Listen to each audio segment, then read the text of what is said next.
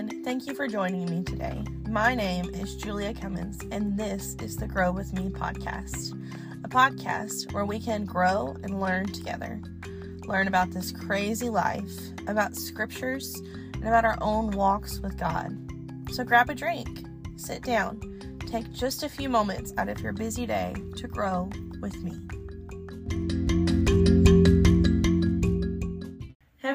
And welcome back to the Grow With Me podcast. I'm your host, Julia Cummins. Thank you for joining me today. The podcast dropped on Monday, so happy Monday. I hope everyone is having a wonderful day so far. This is episode three of the Grow With Me podcast so far. I have a cup of hot tea, took my own advice. I'm ready to go, so let's jump right in. I've been trying to be more diligent about reading my Bible it doesn't always happen, and I will be the first to tell you that I am not perfect. I'm far from it. So it doesn't always happen, but I've really been trying to read more. I was listening to a podcast recently, and the woman speaking was talking about prayer and Bible reading. And she said, Prayer is where we talk to God, reading our Bible is where He talks to us. I thought that was pretty cool, so I just wanted to add that in here. Anyway, so I've been reading in the New Testament, really just trying to soak in those red words, you know, the words of Jesus. And that's where this week's podcast is coming from. This week, I want to talk about John chapter 11. There are so many stories and miracles in the Bible, but I hold part of John chapter 11 very close to my heart. If you're not sure what's in John chapter 11, it's where Jesus raises Lazarus from the dead most of us know it, have heard it preached, or have read it for ourselves. If you haven't read it, I encourage you to do so because there's so much to learn from it. Most obviously, that Jesus was a miracle miracle worker. I mean, raising someone from the dead, that's crazy. But today, I want to focus less on Lazarus and more on the others of the story. So let's jump right in. I have my wonderful husband here again today to read the scripture for us. I thought it was fun last time. So he's going to read for us. Go ahead, honey. Now, a certain man was ill, Lazarus of Bethany, the village of Mary and her sister Martha. It was Mary who anointed the Lord with ointment and wiped his feet with her hair, whose brother Lazarus was ill. So the sisters sent to him, saying, Lord, he whom you love is ill. But when Jesus heard it, he said, This illness does not lead to death. It is for the glory of God, so that the Son of God may be glorified through it. Now Jesus loved Martha and her sister and Lazarus. So when he heard that Lazarus was ill, he stayed two days longer in the place where he was. Then, after he said to the disciples, Let us go to Judea again, the disciples said to him, Rabbi, the Jews were just now seeking to stone you, and are you going there again? And Jesus answered, Are there not twelve hours in a day? If anyone walks in the day, he does not stumble, because he sees the light of the world. But if anyone walks in the night, he stumbles, because the light is not in him. After saying these things, he said to them, Our friend Lazarus has fallen asleep, but I go to awaken him. The disciples said to him, Lord, if he has fallen asleep, he will recover. And now Jesus had spoken of his death, but they thought that he was taking rest in sleep. Then Jesus told them plainly, Lazarus has died, and for your sake I am glad I was not there, so that you may believe. But let us go down to him. So Thomas called the twin, said to his so Thomas called the twin, said to his fellow disciples, Let us also go that we may die with him. Now, when Jesus came, he found that Lazarus had already been in the tomb four days. Bethany was near Jerusalem, about two miles off, and many of the Jews who had come to Martha and Mary to console them concerning their brother. So when Martha heard that Jesus was coming, she went and met him, but Mary remained seated at the house. Martha said to Jesus, Lord, if you had been here, my brother would not have died. But even now, I know that whatever you ask from God, God will give it to you. And Jesus said to her, Your brother will rise again.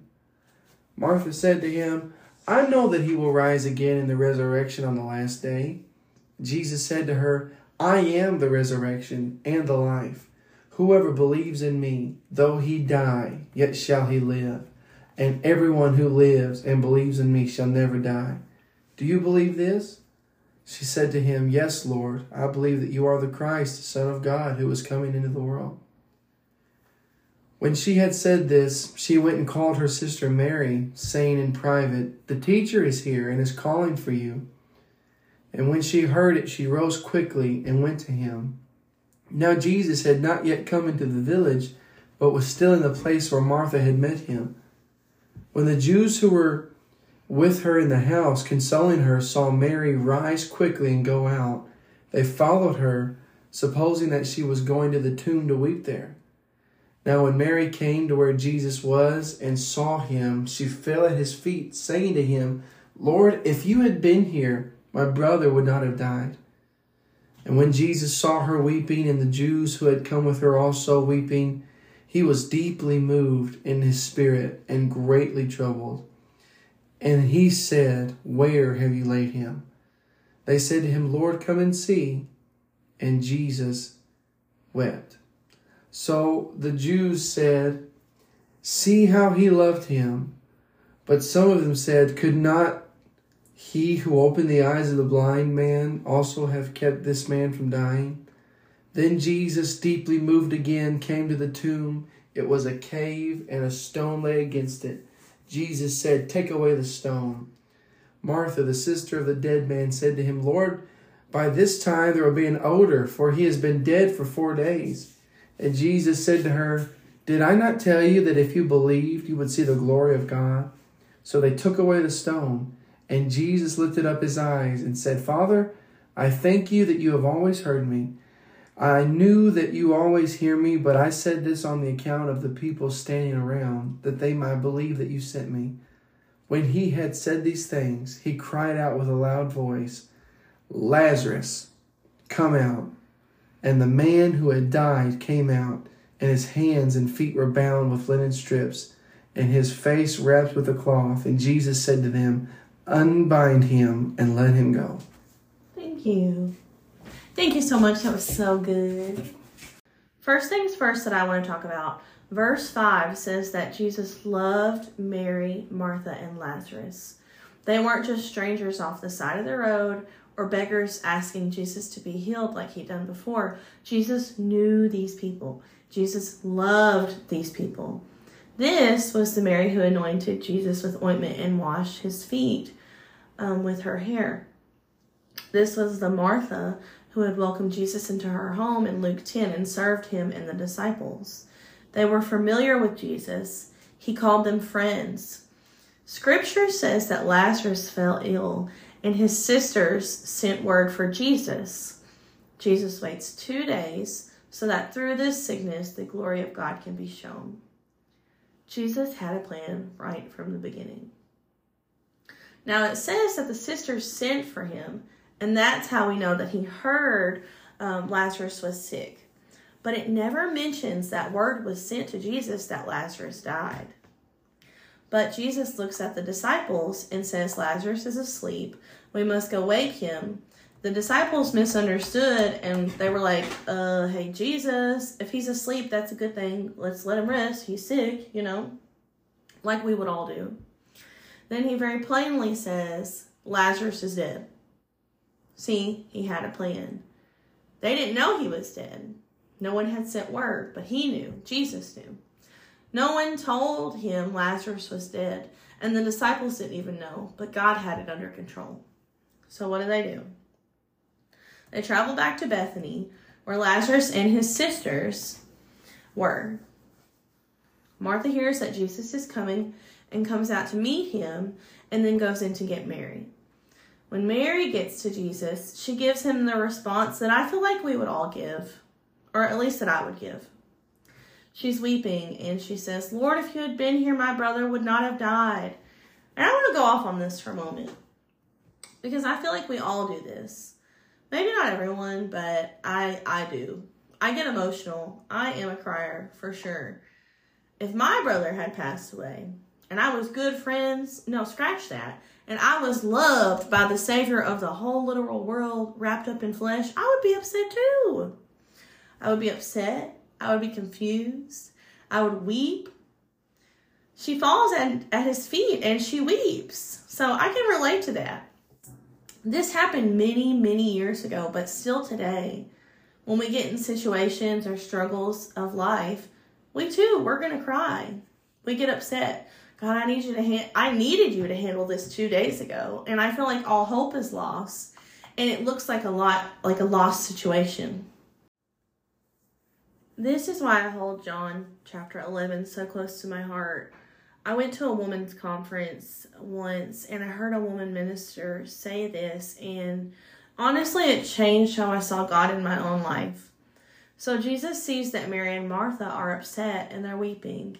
And what does he do? He doesn't shout at them and tell them to get up. He already knew that he was going to heal their brother, literally raise him from the dead. He already told his disciples that he was going to wake him up. He doesn't laugh at them or call them silly, emotional women. But you know what he does? This infamous scripture, he weeps. He weeps. He weeps with them. I've always assumed when he wept, like when I read this, Jesus wept. I'm like, oh, okay, you know. I always assumed when I read this, he was sad about his friend Lazarus. It makes sense. It fits with the scripture. He died. Jesus came. That's what I always thought. But if you really think about it, that doesn't make sense. It doesn't make sense. Jesus knew that in only a few moments away, he was going to be raising his friend back from the literal grave. No. He wept because his friends, they were hurting. He wept because his friends were hurting. The people that he cared about, the people that he loved, they were hurting. I've always known that Jesus cares for me. I have. We all know. You know, it's in the, the nursery rhymes that we learned in Sunday school. We're taught. But I am very much like a, okay, get up, shake it off, keep moving. Don't feel sorry for yourself kind of person. Like, there's more to be done. You better keep moving. You better get stepping. And I guess that because I'm that way, I always push that on to the God that I served as well. Without meaning to, of course. But if I was upset or if I was down or I was struggling, I always thought like God was behind me. And he was like, "Come on, Julie, keep moving. We do not have time for this. We have to do, we have more to do." When I heard this preached, it changed my whole mindset. God isn't just sitting back shaking his head when we're hurt or when we struggle. He's not like, really? Come on, seriously? He's not disappointed. Instead, he sees us upset and he weeps. He wants to comfort us. He does. He wants to turn our heartbreak to him and comfort us. He cares about us, not just enough to save our soul and that be it. No, but God is so much more than that. He is with us in the storm and He's with us in the hard times and He's with us in the hurting. He wants to wrap His arms around us and comfort our very weary souls. So let Him. Let Him be the God who weeps with you. Let Him be the God that comforts you. Scripture says to cast your cares upon Him because He cares about us. But that scripture says we have to cast our cares. We have to go to Him first. We have to give it to Him. Let Him take care of you, and then He will. Let Him care for you. We all know how this story ends. After Jesus weeps, He goes to the tomb and calls out Lazarus. Lazarus rises from the dead. And guess what? All along, God had a plan. Isn't that something? I don't know who's listening or what you're going through, but I hope that you get something from today's podcast. I hope after listening to this, you hold John 11, this part, a little bit closer to your heart like I do. Let Jesus care for you. Let him care for you in only the way that he can truly do. I hope today's podcast has uplifted you or encouraged you. I hope you learned something today because when I learned this or when it was preached to me in this different way, it really it shook me up. And I hope that it helps you too. It, it helped me so much. I hope you enjoyed today's podcast. Please share it, rate it wherever you listen to your podcasts. Share it with a family member or a friend. As always, thank you for your time today, and God bless you all.